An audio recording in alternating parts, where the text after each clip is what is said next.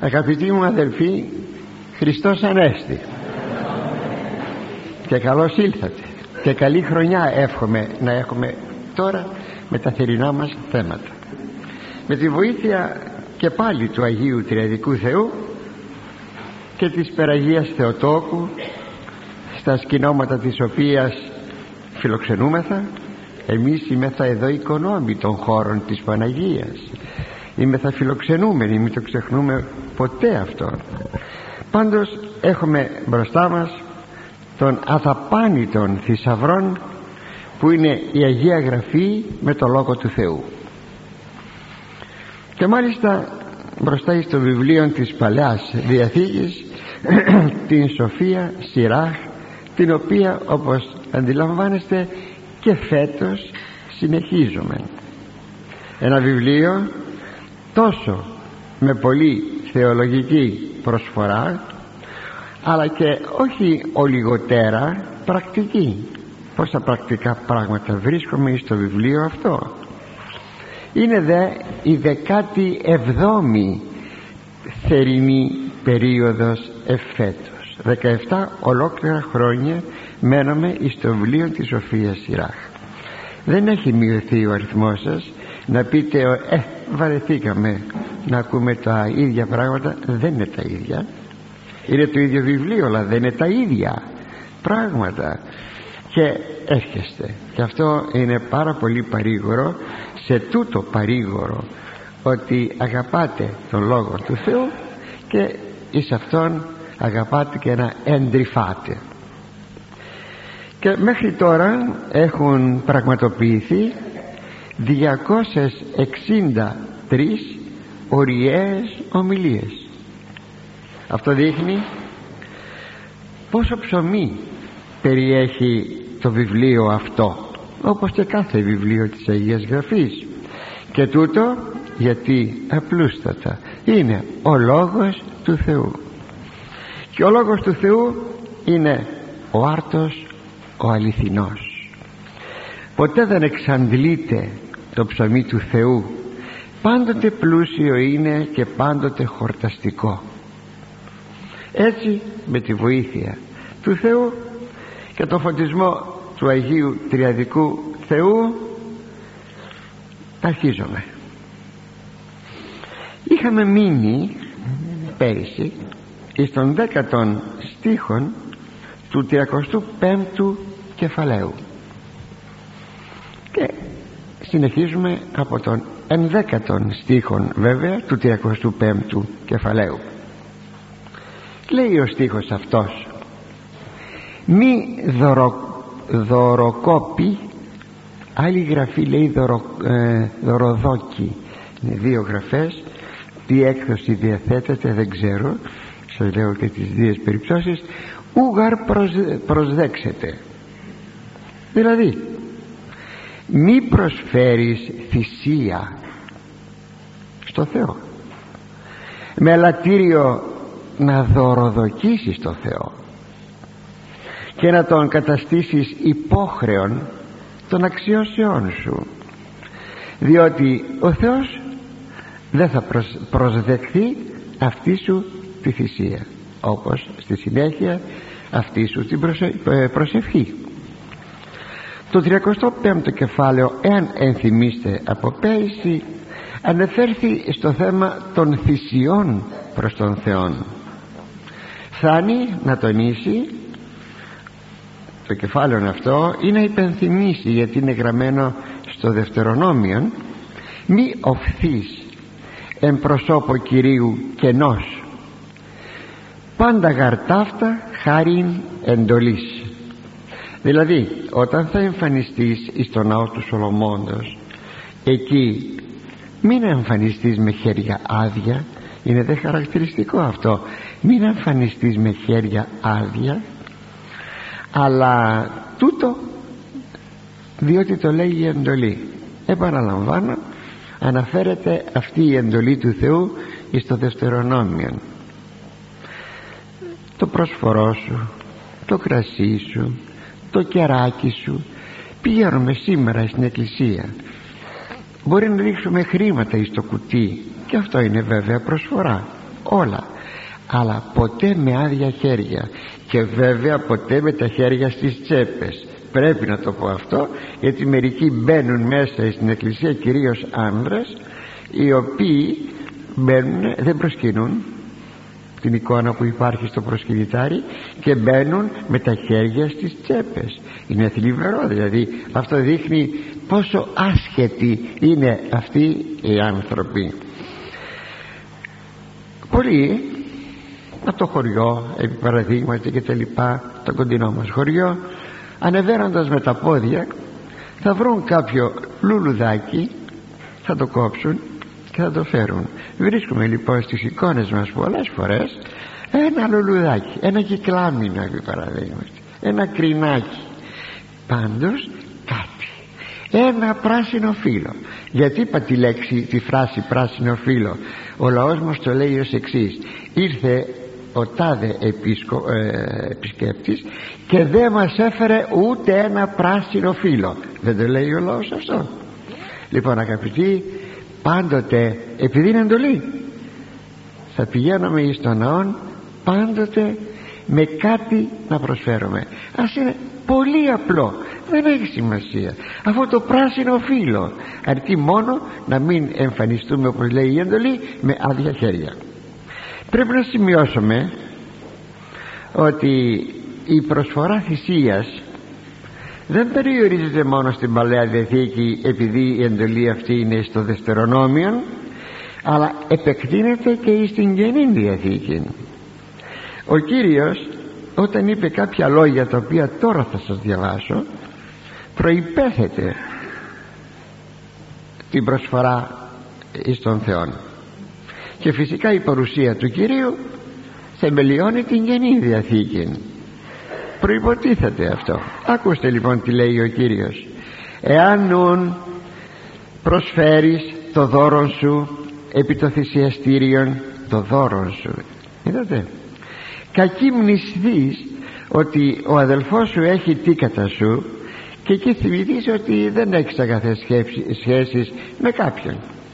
Ή συγγενικό σου πρόσωπο ή γείτονάς σου είναι όποιος είναι άφες εκεί το δώρο σου έμπρονστεν του θυσιαστηρίου και είπαγε πρώτον διαλάγηθη το αδελφό σου και τότε ελθόν πρόσφερε το δώρο σου πήγαινε λέγει να τα βρεις με τον αδελφό σου να συγχωρεθείς και τα λοιπά και τότε γυρίζεις και προσφέρεις το δώρο σου αυτό βέβαια αποτελεί μια προϋπόθεση για μια δεκτή προσφορά.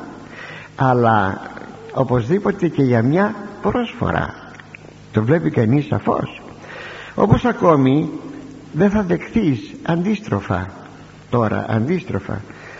Είναι μια παραγγελία προς τους ιερείς η οποία πρέπει να σας πω ανανεώνεται στην Καινή Διαθήκη στους κανόνες των πατέρων και αναφέρεται αυτό ότι δεν θα δεχθείς μίσθωμα πόρνης δηλαδή αν ξέρεις ότι μια γυναίκα ζει άτακτη ζωή και ότι τα χρήματα που θα σου φέρει είναι από την άτακτη ζωή τους ζωή της τα χρήματα αυτά δεν θα τα δεχθείς.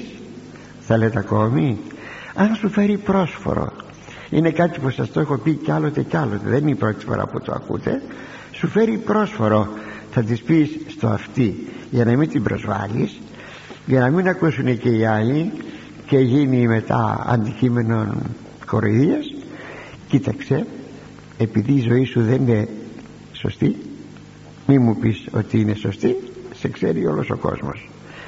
Το πρόσφορό σου δεν θα γίνει δεκτόν διότι δεν το θέλει ο Θεός. Ακόμη μπορεί να φέρει το λάδι ο άλλος το κερί του ένα σωρό άλλες προσφορές εις τον ναόν να κάνει ένα πολυέλαιο επί παραδείγματι κλπ κλπ. Όταν οι άνθρωποι αυτοί έχουν, έχουν μίαν κραυγαλαία κακή ζωή. Είπα κραυγαλαία γιατί όλοι μεθα αμαρτωλοί δεν υπάρχει αντίρρηση. Ούτε θα γίνουμε εμείς κριτέ των άλλων ανθρώπων ε, το πως ζουν. Αλλά όταν όμως υπάρχει μια σκανδαλώδης κραυγαλαία κακή ζωή τότε το δώρο δεν θα το δεχθούμε. Ο ιερεύς είναι υπεύθυνος και θα πει λυπούμε πάρα πολύ. Αγάπη σας καλοσύνη σας να μας κάνετε αυτόν τον πολυέλαιο.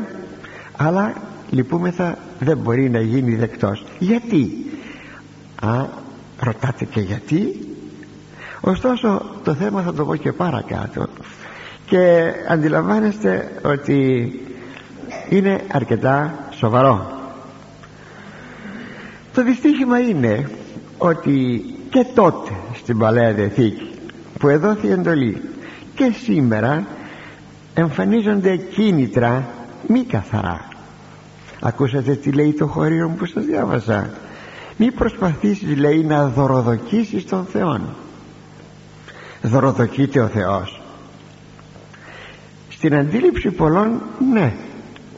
Εάν εγώ τον καλοπιάσω το Θεό με ένα καλό δώρο που να γυαλίζει να το πω έτσι ανθρώπινα να είναι φανταχτερό να είναι χρήσιμο εις το ναό του γιατί να μην με προσέξει εμένα να μου δώσει εκείνο που θα του ζητήσω. Και έτσι λοιπόν αυτοί οι άνθρωποι πιστεύουν ότι με τον τρόπο αυτόν μια καλοπροσεγμένη προσφορά τους θα είναι κάτι που θα κινήσει ε, το ενδιαφέρον του Θεού υπέρ αυτών χωρίς εννοείται να αλλάξουν ζωή και να μετανοήσουν. Το θέμα είναι ότι πετυχαίνουν το αντίθετο αγαπητοί μου. Την οργή του Θεού.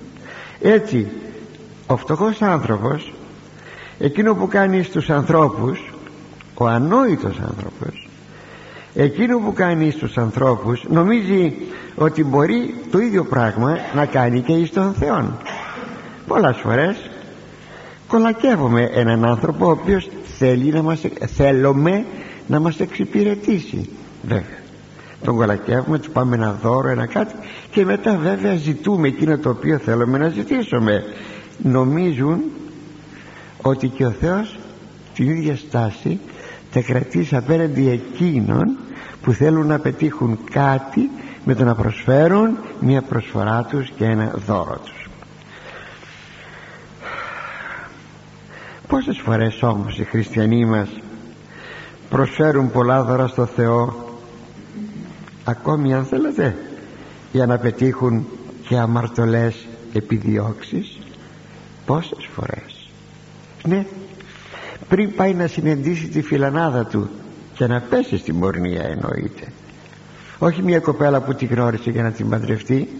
Φιλανάδα με την κυρία σημασία της λέξεως και περνάει από την εκκλησία να ανάψει ένα κεράκι. Αντίστοιχα κάνει και η κοπέλα αν περνάει από μια εκκλησία για να συναντήσει το φίλο της.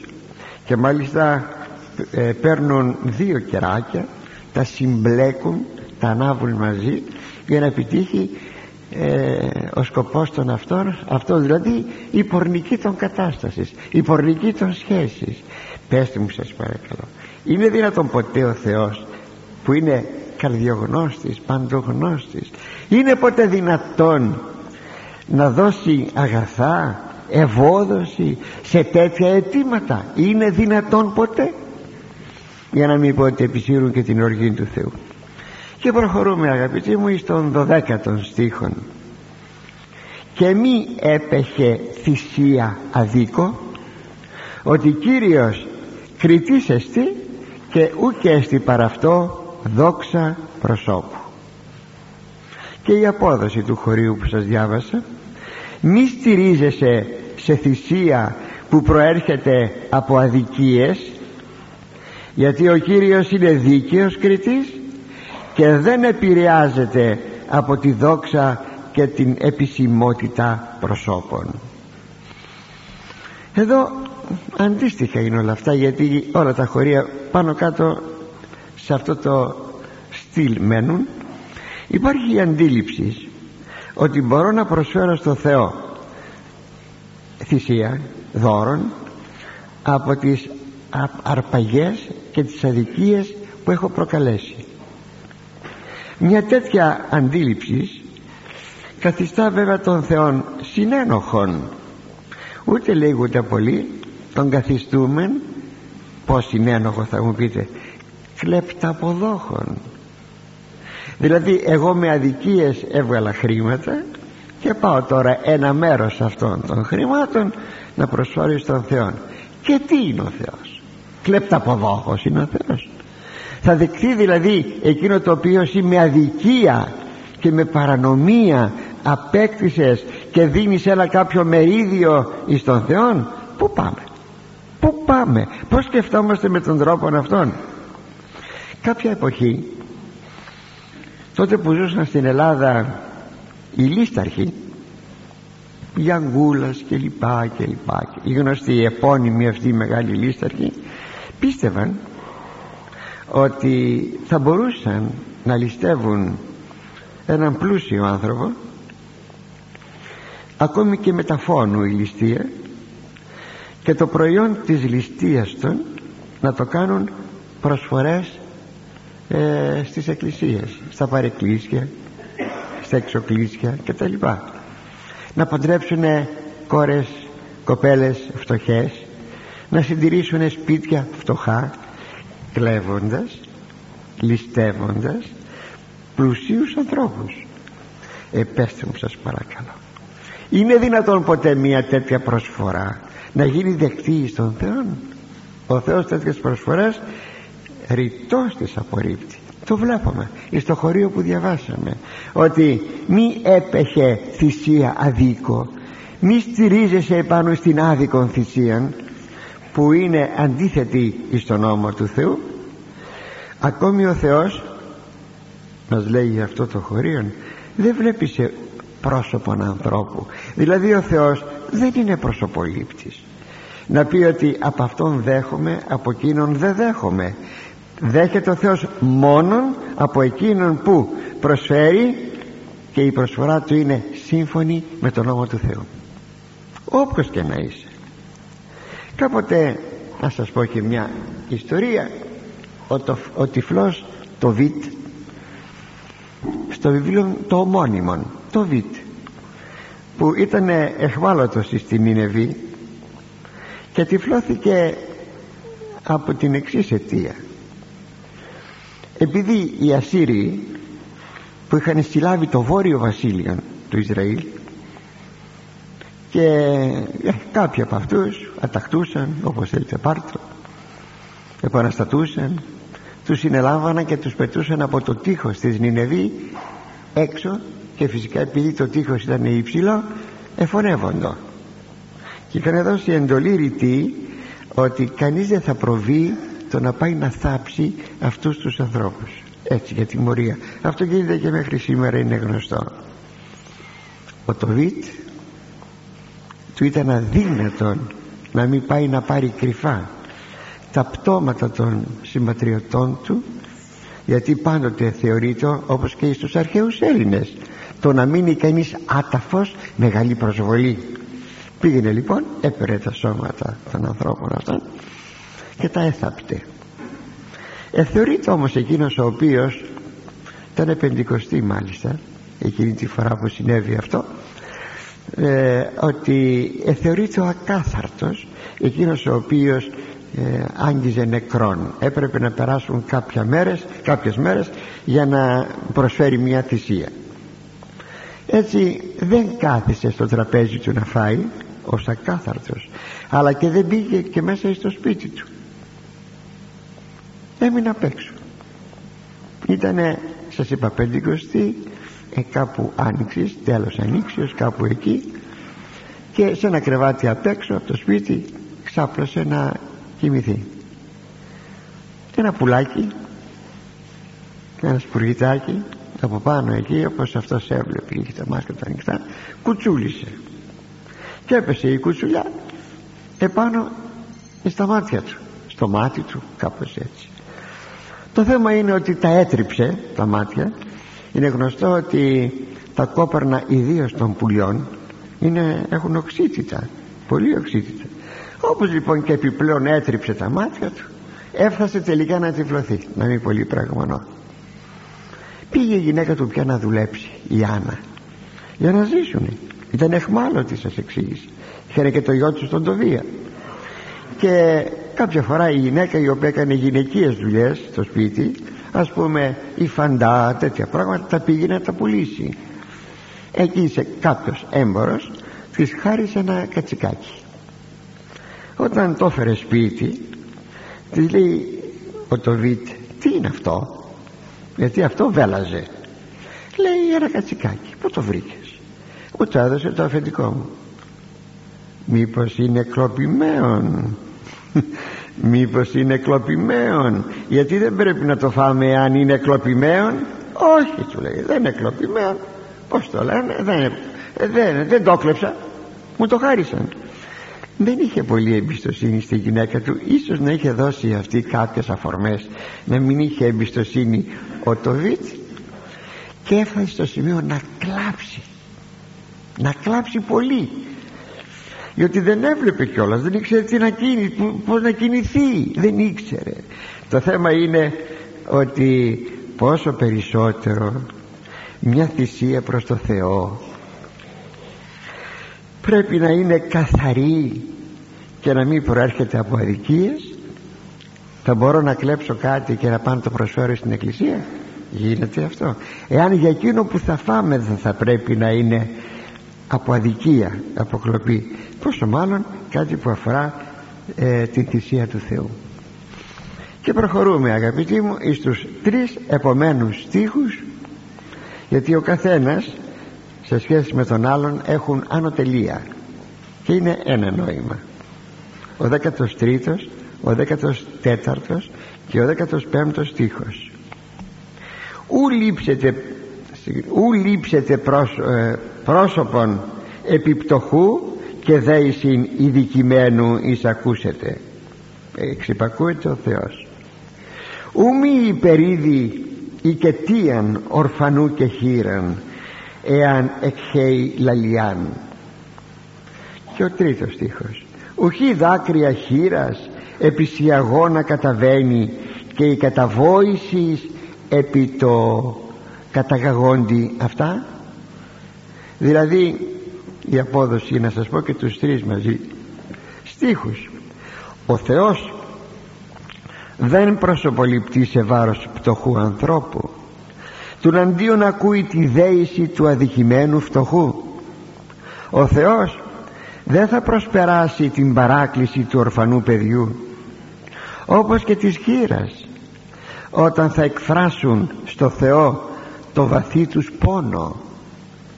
Μήπως τα δάκρυα της χείρας γυναίκας δεν κυλούν στις παριές της στα μαγουλά της και η κραυγή της δεν στρέφεται εναντίον εκείνων που την αδίκησαν. Και εσύ τώρα με τις αδικίες σε βάρος του πτωχού της χείρας και του ορφανού έρχεσαι να προσφέρεις θυσία στο Θεό. Είναι δυνατόν είναι δυνατόν ποτέ ο Θεός να δει με ευμενές μάτι αυτή σου τη θυσία; Θα οργιστεί περισσότερο. Θα έλεγα μήπως του υπενθυμίζεις ότι με τον τρόπο αυτόν έκανες αδικίες. Ενθυμίστε μία περίπτωση έχουμε στην Παλαιά Διαθήκη. Είναι εκείνη με τον προφήτη Ηλία και τη χείρα γυναίκα που όταν φιλοξένησε τον προφήτη Ηλία ε, κάποια μέρα πέθανε το παιδί της. Και πάει και του λέει άνθρωπε του Θεού ήρθες να μείνεις στο σπίτι μου. Εσύ είσαι άνθρωπος του Θεού. Εγώ είμαι μια μαρτωλή γυναίκα. Σημειώσατε δε ότι ήταν και ειδωλολάτρης και ήλθες λοιπόν με την παρουσία σου στο σπίτι μου να υπενθυμίσεις εις τον Θεόν τα δικά μου τα αμαρτήματα.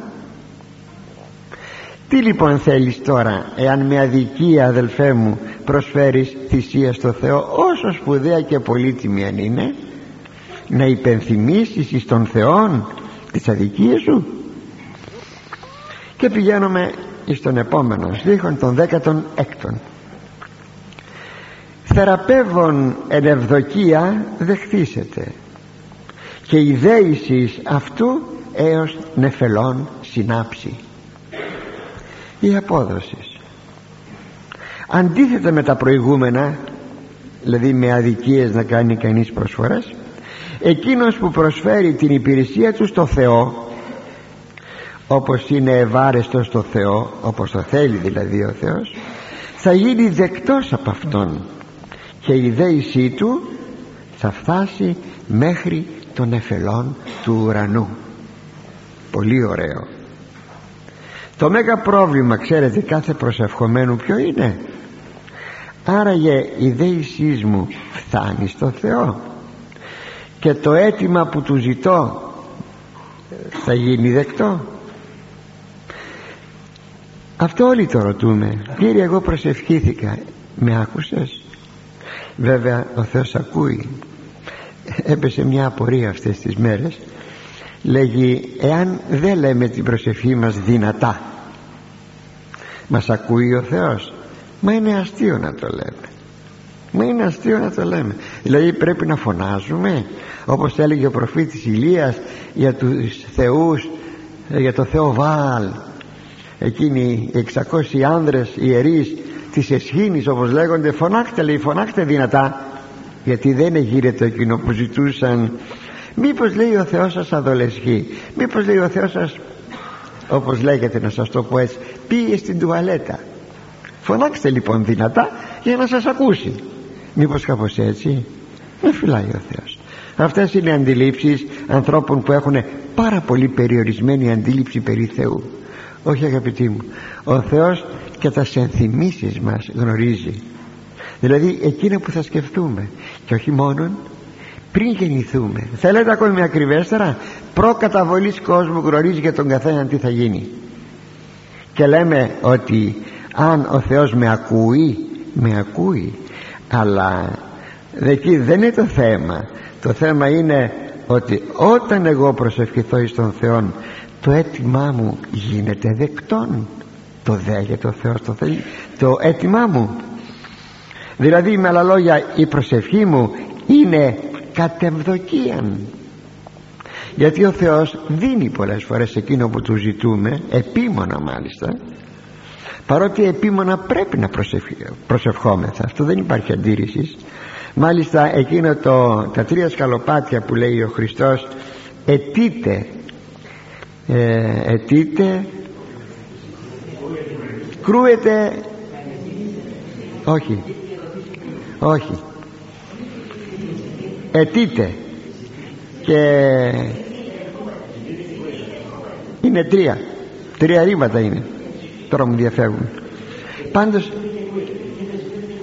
ετείτε ζητείτε και κρούετε λοιπόν προσέξτε να δείτε εδώ. Το ετώ είναι απλώς άμα σας λέω παρακαλώ ανοίξτε εκείνο το παράθυρο. Ζητώ είναι ισχυρότερον του ζητώ. Όταν προβαίνω με έντονων τρόπων το παράθυρο να ανοιχθεί. Και κρούω ακόμη εντονότερον. Όταν αρχίζω να χτυπάω με το χέρι μου το τραπέζι ξέρω εγώ και να λέγω να λέγω ανοίξτε το παράθυρο ο, ο Χριστός μας είπε αυτά τα τρία τα μετερχόμενα στάδια ναι. Άρα λοιπόν χρειάζεται η επιμονή και η θερμή προσευχή. Αλλά το θέμα είναι μ' ακούει ο Θεός; Δηλαδή με άλλα λόγια αποδέχεται ο Θεός εκείνο που του ζητάω; Διότι σας είπα το πρόβλημα είναι εκεί. Γι' αυτό το λόγο λοιπόν πρέπει να λέμε να μας δίνει ο Θεός το κατευδοκίαν θέλημά Του. Και όχι το καταπαραχώρηση θέλημά Του. Μου δίνει εκείνο που του ζητώ όταν εκείνος δεν το κρίνει αλλά φτάνω όμως στο σημείο αγαπητοί μου φτάνω στο σημείο να τιμωρηθώ από εκείνο που ζήτησα. Και πολλές φορές εκείνο που μου έδωσε ο Θεός να μου βγει ξινό να μου βγει από τη μύτη. Γιατί; Γιατί απλούστατα δεν ήταν κατευδοκία αυτό που μου δίνει αλλά κατά παραχώρηση ο Δαβίδ αγαπητοί μου αδικούμενος από τους πολυπληθείς εχθρούς του ξέρετε τι λέει στον 108ο ψαλμόν; Και η προσευχή αυτού γενέστο εις αμαρτίαν φοβερό. Να προσεύχεσαι και η προσευχή σου να θεωρείται αμαρτία από το Θεό. Η προσευχή σου να θεωρείται αμαρτία και κατάρα από το Θεό. Γι' αυτό λοιπόν δεν είναι ακίνδυνο πράγμα ξέρετε όταν θέλουμε να κάνουμε προσευχή και κάτι να ζητήσουμε θα επαναλάβω δεν είναι ακίνδυνο πράγμα διότι αν γλιστρήσουμε και ζητάμε πράγματα τα οποία ο Θεός δεν θέλει φέρει πίν το κακό του γείτονα ή τους συγγενούς να πεθάνει Χριστέ μου να πεθάνει λέμε στην προσευχή μας. Πρόσεξε μη εσύ πεθάνεις μη πεθάνει το παιδί σου. Και ότι τη μάνα σου προσοχή προσοχή πάρα πολύ σας ξαναλέγω μία προσευχή δεν είναι πάντοτε κάτι το ακίνδυνο ενώ είναι πλούσιο και σπουδαίο εάν γίνεται όπως ο Θεός θέλει. Πάντως όταν ο άνθρωπος είναι ευσεβής μας λέει το χωρίο που διαβάσαμε εγγίζει λέγει τις νεφέλες του ουρανού δηλαδή το θρόνο του Θεού είναι πάρα πολύ ωραίο αυτό. Λέγει ο Θεός δια του Ισαΐου το εξής είναι στο 58ο κεφάλαιο του Ισαΐου τότε βοήσει ο άνθρωπος. Και ο Θεός εισακούσεται σου. Και ο Θεός θα σε ακούσει. Έτι λαλούντος σου ερεί ιδού πάρημι ενώ ακόμα ομιλείς στην προσευχή σου να είμαι παρόν. Αναφέρεται στα ανέκδοτα. Κάποιος έκανε προσευχή δεν είχε εργασία και παρακαλούσε το Θεό να του δώσει μια εργασία γιατί δεν ήξερε τι να κάνει πια. Πως να θρέψει την οικογένειά του. Καλή ώρα τώρα που έχουμε και ε, ανεργία καταλαβαίνετε πόσο δύσκολο πράγμα είναι για έναν οικογενειάρχη. Και ενώ προσήφιετο εκτύπησε η πόρτα του σπιτιού του. Ζητούσε από τον Θεό μια εργασία και χτυπούσε την πόρτα του κάποιος που ήρθε να του πει σε παίρνω στην εργασία μου είναι κατά κυριολεξίαν αυτό το σημείο έτη σου λαλούντος ενώ δηλαδή δεν έχεις τελειώσει την κουβέντα σου την αίτησή σου τη φράση σου ειδού πάρημη. Να είμαι παρόν. Ε, καταπληκτικό. Έτσι ο άνθρωπος όταν δει την παρουσία του Θεού με ένα τέτοιο τρόπο πέστε μου δεν συγκλονίζεται. Όμως εδώ πολύ προσοχή να μην υπερηφανευτεί ο ευσεβής άνθρωπος ότι εγώ πάντοτε όταν προσεύχομαι ο Θεός με ακούει και αμέσως μου δίνει εκείνο το οποίο του εζήτησα πάρα πολύ προσοχή στο σημείο αυτό. Γιατί μπορεί να εμφυλοχωρήσει η υπερηφάνεια. Και τότε τι κάνουμε; Εάν ο Θεός δεν απαντάει αμέσως είναι κάτι που το κάνουμε και εμείς οι άνθρωποι. Πόσες φορές α, με λείπει σε μένα κάποιος και χτυπάει τώρα την πόρτα. Δεν του ανοίγω γιατί δεν του ανοίγω; Έτσι για να τον έχω να, να αποκτήσει μια συνέστηση. Το παιδί σας σας ε, σύγχυσε. Και τώρα χτυπάει την πόρτα εκεί που είσαι στο δωμάτιό σας έργο και εσείς δεν μιλάτε δεν απαντάτε. Γιατί; Μισείτε το παιδί σας; Δεν θα κάνετε εκείνο το οποίο το παιδί σας θα σας ζητήσει; Όχι θέλετε να το βάλετε σε μια δοκιμασία. Έτσι κάνει αγαπητοί μου και ο Θεός. Έτσι κάνει. Θέλει ο Θεός να ταπεινούμεθα να ταπεινούμεθα πάντα να ταπεινούμεθα και όσο περισσότερο ταπεινούμεθα τόσο περισσότερο είμεθα εις τον οπτικόν ορίζοντα του ενδιαφέροντος του Θεού. Και πηγαίνουμε αγαπητοί στους δύο επομένους στίχους. Σας είπα επειδή ο ένας έχει ανωτελεία σημαίνει ότι ο δεύτερος στίχος παρακάτω είναι συνέχεια του πρώτου. Προσευχή ταπεινού νεφέλας διήλθε και έως συνεγγίσει ουμή παρακληθεί και το άλλο χωρίον. Και ουμή αποστεί έως επισκέψετε ο, Χριστό, ο ύψιστος και κρινεί δικαίως και ποιήσει κρίσιν και η απόδοση και των δύο χωρίων. Η προσευχή του ταπεινού και πιστού ξεπερνά τις νεφέλες τα σύννεφα. Φτάνει έως το θρόνο του Θεού και δεν σταματά μέχρι ότου εισακουστεί και δοθεί παρηγορία στον ταπεινόν δεν θα σταματήσει την προσευχή του ο ταπεινός. Μέχρι ότου ο ύψιστος θα τον επισκεφθεί και του αποδώσει την δικαίωση. Έχουμε αντιληφθεί αγαπητοί μου με αυτά τώρα που λέμε ότι πρόκειται για διάφορες πτυχές μιας καλής προσευχής.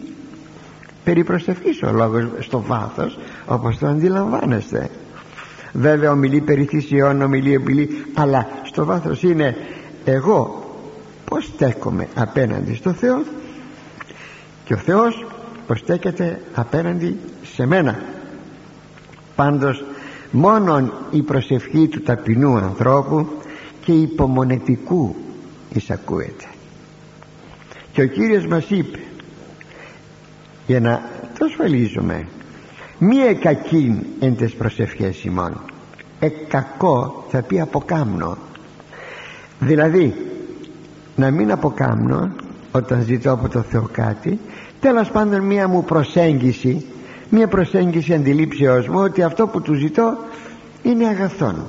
Δεν ξέρω βέβαια εάν και κατά πόσον θα ήθελε ο Θεός να πραγματοποιηθεί γιατί πολλές φορές ξέρετε πως μοιάζει αυτό που είναι αγαθόν με ένα μπουκέτο λουλούδια που μέσα κρύβει μία σφίκα ένα φιδάκι.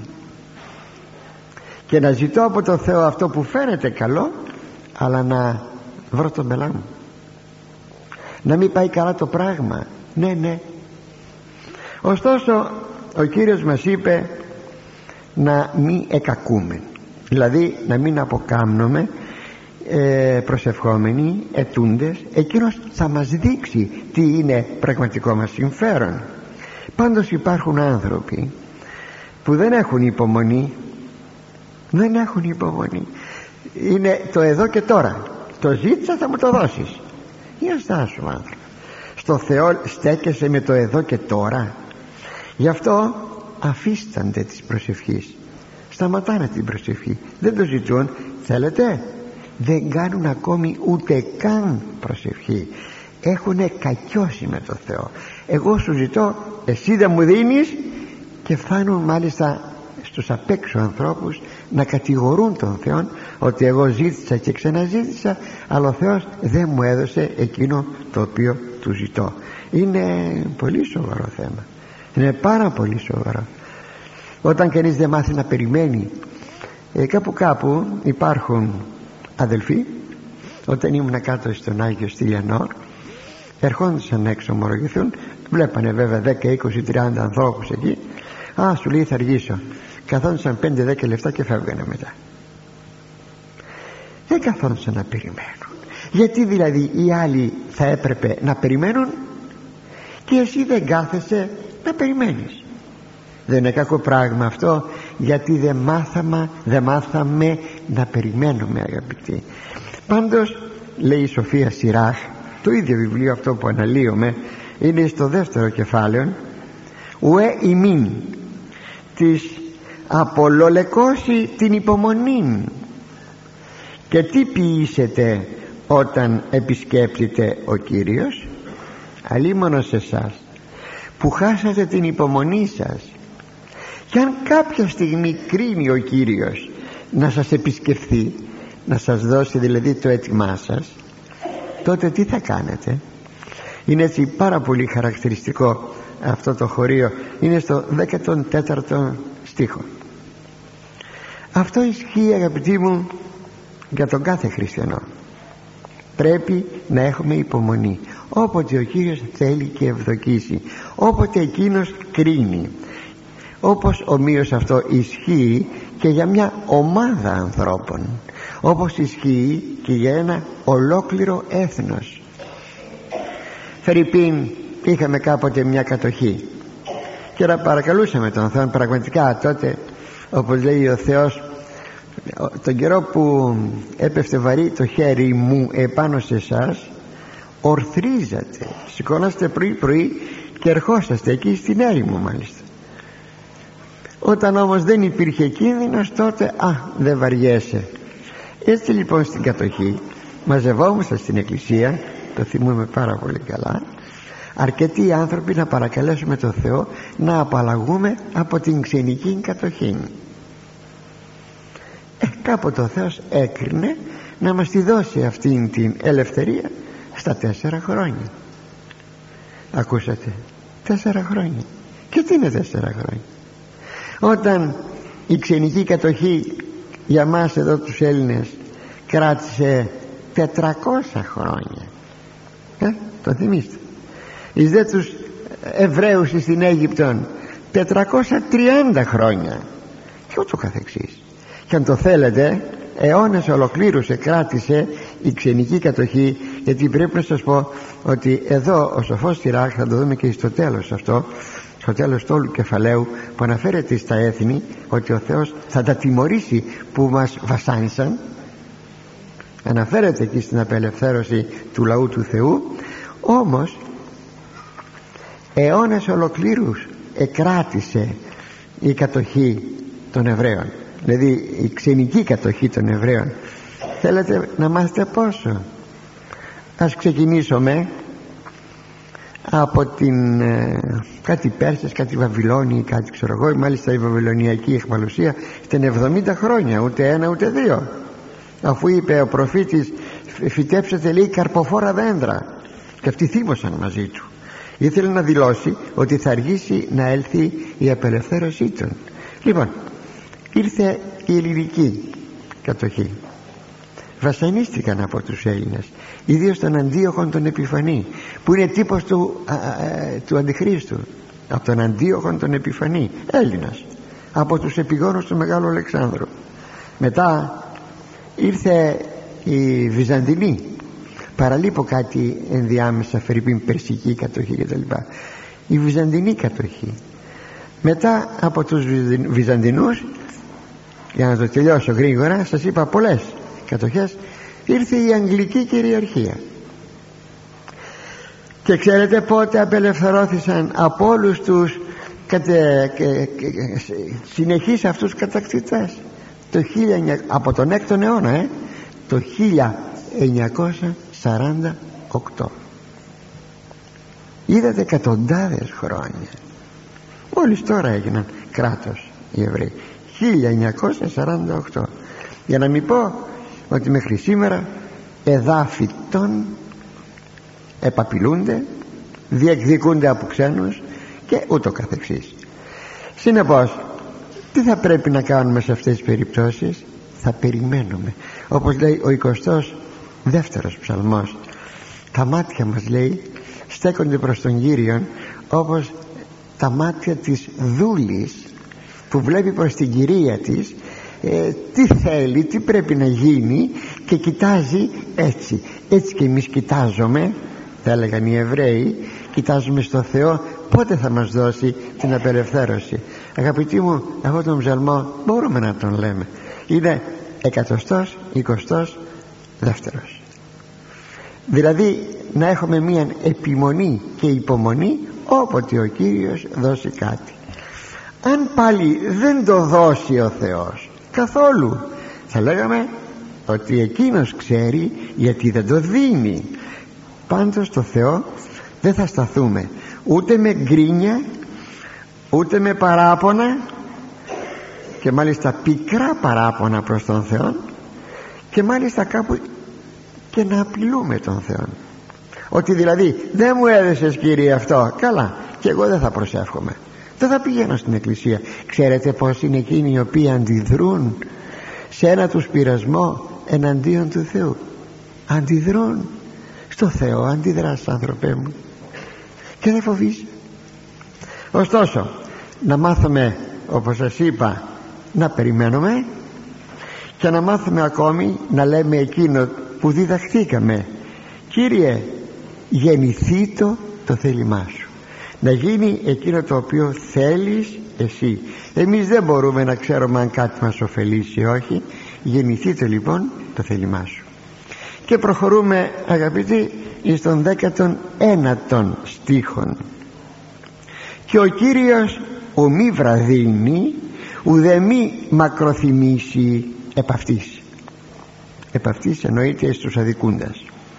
Και η απόδοση και ο Κύριος δεν θα βραδύνει να κάνει τούτο εάν το κρίνει. Ούτε θα είναι πάντοτε μακρόθυμος εις τους αδικούντας. Και ο Κύριος δεν θα βραδύνει. Ωραίο αυτό. Ελπιδοφόρο αυτό. Ο Κύριος δεν θα βραδύνει. Αυτό το δεν θα βραδύνει εξαρτάται ο χρόνος ο χρόνος από τον ίδιο τον Κύριον θα είναι Κύριε μία ώρα, μία μέρα, ένας χρόνος 50 χρόνια, μια ζωή ολόκληρη. Πόσο θα είναι; Ακόμη και για τη Δευτέρα παρουσία του Κυρίου αγαπητοί μου βρίσκομαι πολύ συχνά στην Καινή Διαθήκη. Να το βεβαιώνει ο Κύριος ότι θα έρθει γρήγορα. Ο Κύριος εγγύς λέγουν οι Απόστολοι οι Ιερείς Συγγραφείς. Ο Κύριος δεν θα βραδύνει. Έρχεται να ακούμε θα λέγαμε τα βήματά του έξω από την πόρτα της ιστορίας. Έρχεται. Αλλά εδώ επέρασαν δύο χιλιάδες χρόνια. Δύο millennium όπως λέγονται λατινική λέξη είναι millennium θα πει χιλιετία. Απλώς σας το λέω γιατί ίσως κάποιος να έχει μια αναπορία. Εν τούτης λέγει ο Απόστολος Πέτρος το εξής ου βραδύνει ο Κύριος της Επαγγελίας ο Κύριος της υποσχέσεως δεν βραδύνει δεν αργεί. Όστινες βραδιτήτα ηγούνται. Όπως μερικοί λέει τον θεωρούν ότι βραδύνει αργεί. Αλλά μακροθυμεί εις ημάς. Μη βουλόμενος τεινάς απολέσαι επειδή δεν επιθυμεί να χαθεί κανένας αλλά πάντας εις μετάνοιαν χωρίσε. Είναι στη Δευτέρα επιστολή του Αποστόλου Πέτρου ε, στο τρίτο κεφάλαιο. Ναι. Ο Κύριος είπε έρχεται γρήγορα αλλά να που αργεί όμως δύο χιλιάδες χρόνια αλλά υπεθυμίζει κάτι. Και αυτό πρέπει να το έχουμε πάντοτε υπόψη μας. Εν δε τούτο μίλαν θανέτο ημάς αγαπητοί αγαπητοί λέει ένα να μην ξεχνάτε ότι μία ημέρα παρακυρίο ως χίλια έτη και χίλια έτη ως ημέρα μία. Εάν έτσι μετρήσουμε τα πράγματα χίλια χρόνια λέει στο Θεό είναι σαν μια μέρα και μια μέρα είναι σαν να είναι χίλια χρόνια. Αυτό να μην το ξεχνούμε. Πάντως ο χρόνος της αναμονής ανήκει στον Κύριον. Εκείνος ξέρει πότε θα γίνει αυτό; Μας έδωσε σημάδια για το τέλος του κόσμου. Μας έδωσε πολλά σημάδια. Δεν γνωρίζουμε την ημέρα και την ώρα. Ξέρουμε όμως περίπου την εποχή. Μην το ξεχνάτε. Όταν λέγει δείτε αυτό εκείνο εκείνο εκείνο τότε το τέλος είναι κοντά. Όταν δείτε να βγάζει σικιά μπουμπουκάκια δηλαδή ανοίγει έρχεται το ανεβαίνει η θερμοκρασία. Τότε λέτε το καλοκαίρι είναι κοντά. Έτσι και, δι, και εσείς. Άμα δείτε όλα αυτά να γίνονται το ένα μετά το άλλο θα πείτε το τέλος είναι κοντά. Δεν αντιφάσκει προς εκείνο που είπε ότι ε, κανείς δεν ξέρει περί της ημέρας εκείνης και της ώρας. Προσέξτε τι είπε ημέρα τι είπε; Ώρα. Αλλά εποχή μπορούμε να κρίνουμε. Αν με ρωτήσετε και εσείς το ξέρετε αυτό και εσείς το καταλαβαίνετε ε, η εποχή μας είναι τόσο ευνοϊκή ώστε τα πράγματα να τραβήξουν ακόμα σαν ιστορία πέρα για πέρα. Τα λέγαμε όχι. Ήδη έχουμε σημάδια πολλά σημάδια το κυριότερο σημείο ξέρετε ποιο είναι. Μπορεί να μην είναι ίσως θα λέγαμε κέριον όπως θα ήταν κερία κερία η περίπτωση να δούμε να κτίζεται ο ναός του Σολομώντος. Όταν κτίζεται ο ναός του Σολομώντος οι πέτρες είναι λαξευμένες έτοιμες στην Αμερική. Θα μεταφερθούν με κυβότια. Γιατί; Στην Αμερική δεν έχει πέτρες στο Ισραήλ. Διότι ο νόμος έλεγε ότι δεν πρέπει να ακουστεί στο χώρο που θα κτιστεί ο ναός καλέμη και σφυρί. Αλλά από μακριά έπρεπε, μακριά έπρεπε και να μεταφέρουν είδατε οι Εβραίοι πω πω τηρητέ του νόμου πω πω έπεσε ο Άιδαρος στο πηγάδι και τον ανασύρουμε και λέμε γρήγορα γρήγορα μιστάξει η ουρά του μέσα στο νερό του πηγαδιού δηλαδή μία λεπτομέρεια που ίσως μας είναι βοηθητική εμάς για μας είναι πολύ βοηθητική. Αλλά βλέπετε που μένουν και που εξαντλούν την ευσεβιά των οι Εβραίοι οι ταλέποροι Εβραίοι. Ωστόσο αυτό είναι μία λεπτομέρεια ίσως. Είναι η αποστασία. Όταν δούμε την αποστασία δεν το λέμε αυθαίρετο αυτό.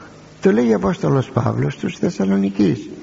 Πρώτα λέει έρχεται η αποστασία μετά ο Αντίχριστος και μετά ο Κύριος έρχεται. Ώστε σήμερα παρατηρούμε αυτήν την αποστασία ναι. Όταν Φερρυπίν βλέπετε μπαίνει ο οικουμενισμός ο οποίος είναι η φοβερή αυτή χωάνη που πάει όλα να τα ισοπεδώσει όλες τις θρησκείες. Είναι ακατανόητο πράγμα ακατανόητο. Κι όμως έχονται αυτής της οικουμενιστικής θέσεως ακόμη και πατριάρχια και αρχιεπίσκοποι και επίσκοποι και ιερείς και όχι λίγοι από το λαό. Είναι γνωστό. Όταν βλέπετε επί παραδείγματα από τους 103 θα το είδατε στην εφημερίδα 103 επισκόπους Αγγλικανούς οι 100 δεν πιστεύουν σε ολόκληρη την Αγία Γραφή παρά μόνο λέει στις 10 εντολές.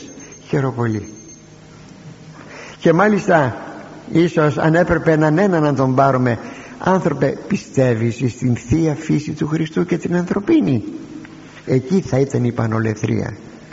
Ναι αυτό τι είναι; Όταν αυτοί επαγγέλλονται των επίσκοπων αυτό τι είναι; Δεν είναι σημάδι παρακμής δεν είναι σημάδι αποστασίας.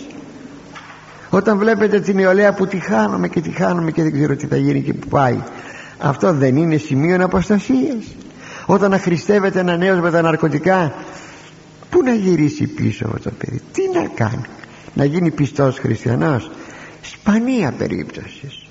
Αλλά τι; Ούτε για να παντρευτεί ίσως δεν θα μπορεί.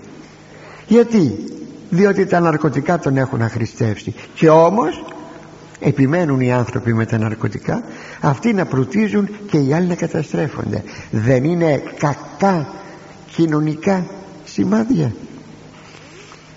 Πάντως αγαπητοί ας το μάθουμε αυτό το, το πράγμα ότι ο Κύριος οπωσδήποτε θα έλθει. Μάλιστα μερικοί αμφισβητούν όπως σας διάβασα τώρα ε, αυτό που λέει ο Απόστολος Πέτρος. Ωστόσο το λέει ο Απόστολος Πέτρος. Θέλει όλοι να μετανοήσουν όποιοι μετανοήσουν. Σε κάποια, κάθε εποχή υπάρχουν οι εκλεκτοί άνθρωποι. Μην νομίζετε ότι κάθε εποχή κάθε γενεά είναι για τον Άδη. Όχι όχι. Έχει εκλεκτούς ανθρώπους. Είναι εκείνο που λέγει ο Απόστολος Παύλος για την εποχή του. Αγωνίζομαι. Κοπιάζω υδρώνω δια τους εκλεκτούς όλοι του οι ακροατέ δεν ήσαν εκλεκτοί. Έτσι και αυτό σήμερα. Όλοι οι ακροατέ μας δεν είναι εκλεκτοί άνθρωποι για αυτούς λοιπόν κοπιάζουμε. Για αυτούς αγωνιζόμεθα. Για αυτούς αφήνει λάσκα επιτρέψατε μου τη, λέξη ο Θεός ε, το σκηνή να μην συντομεύσει τη Δευτέρα του παρουσία. Ακριβώς και αυτοί και οι κάποιοι άλλοι παρακάτω μήπως μετανοήσουν μήπως σωθούν. Έτσι και ο χρόνος αναμονής για τη Δευτέρα του Χριστού παρουσία δεν λέω για καθημερινά δικά μας πράγματα. Πάντοτε έχει και μην το ξεχνούμε παιδαγωγικών χαρακτήρα. Εκείνο το να μάθουμε να περιμένουμε. Να εμπλωτιστούμε περισσότερο. Όπως τελειώνει και το βιβλίο της Αποκαλύψεως ο Άγιος αγιαστεί το έτη λες ότι είσαι Άγιος μπορείς να γίνεις ακόμη πιο Άγιος εκείνο το έτη ακόμη. Πιο πολύ κανείς να αγιαστεί ακόμη και, υπο, και θα λέγαμε η παρουσία ενός πολυχρονίου διωγμού. Ο διωγμός της Εκκλησίας δεν σταμάτησε ποτέ. Μπορεί να σταμάτησε σε αυτόν τον τόπο ανοίγει κάπου αλλού παραπέρα. Μπορεί να ανοίξει στην Κίνα στην Ιαπωνία, στις Ινδίες. Πάντως ο διωγμός της Εκκλησίας δεν σταμάτησε ποτέ. Στον αιώνα μας δεν συνέβη ο διωγμός της Εκκλησίας στην Ρωσία. Τελείωσε. Κάπου αλλού αρχίζει και το καθεξής. Ή έχετε την εντύπωση χωρίς να σας προκαταλάβω. Ακούτε χωρίς να θέλω να σας προκαταλάβω ότι αύριο δεν μπορεί να αρχίσει στην Ορθόδοξη Εκκλησία μας εν Ελλάδη κάποιος διωγμός. Το εξασφαλίζεται αυτό ότι δεν θα γίνει όλα μαρτυρούν ότι μπορεί να γίνει. Να μην προχωρήσω περισσότερο καταλαβαίνετε. Πάντως και η παρουσία των μαρτύρων δεν είναι τίποτε άλλο παρά ακριβώς περίμεναν και αυτοί τη Δευτέρα του Χριστού παρουσία. Ακόμη δεν ήρθε. Να πως το λέει αυτό ο Ευαγγελιστής Ιωάννης πως το αναφέρει στο βιβλίο της Αποκαλύψεως και έκραξαν λέγει έκραξαν. Λέει ποιοι οι μάρτυρες είναι από το έκτο κεφάλαιο της Αποκαλύψεως. Έκραξαν οι μάρτυρες ε; το μάρτυρες το βάζω εγώ δεν είναι στο κείμενο. Φωνή μεγάλη λέγοντες έως πότε αχ αυτό το έως πότε ο δεσπότης ο Άγιος και ο αληθινός ου κρίνεις και εκδικείς το κρίμα ημών εκ των κατοικούντων επί της γης. Κύριε λέγει πότε θα εκδικήσεις τη δική μας, τη δική μας την κακοπάθεια όταν έφτασαν και μας εφώνευσαν ακόμα προσέξτε. Και δόθη αυτής εκάστο στολή λευκή και ερέθη αυτής υπόθηκε εις αυτούς ή να αναπαύσονται έτη χρόνων μικρών. Μη φωνάσετε μην επιμένετε. Να αναπαυθείτε. Λέει περιμένετε. Λίγο καιρό. Χρόνων μικρών. Οι μάρτυρες των τριών πρώτων αιώνων έχουν μπροστά τους 1700 χρόνια αφού μπήκαμε στη Δευτέρα χιλιετία. Έως πληρώσωση και οι σύνδουλοι αυτών και οι αδελφοί αυτών οι μέλλοντες αποκτένεστε ως και αυτοί. Θα προσθεθούν κι άλλοι και άλλοι μάρτυρες. Όλοι μαζί λοιπόν θα δικαιωθείτε. Μη φωνάζετε. Ο Θεός εκείνο που υπόσχεται το υπόσχεται και τελειώνει η ιστορία. Μπορεί ακόμη ο Κύριος να μην μας δώσει καθόλου το ετούμενον εκείνο που του ζητάμε. Πάντως μακροθυμεί και επί τους αδικούντας. Αυτό έχει πάρα πολύ σημασία γιατί θέλει όλοι πραγματικά να σωθούν. Ευχαριστώ που με ακούσατε και θα συνεχίσουμε. Πρώτα ο Θεός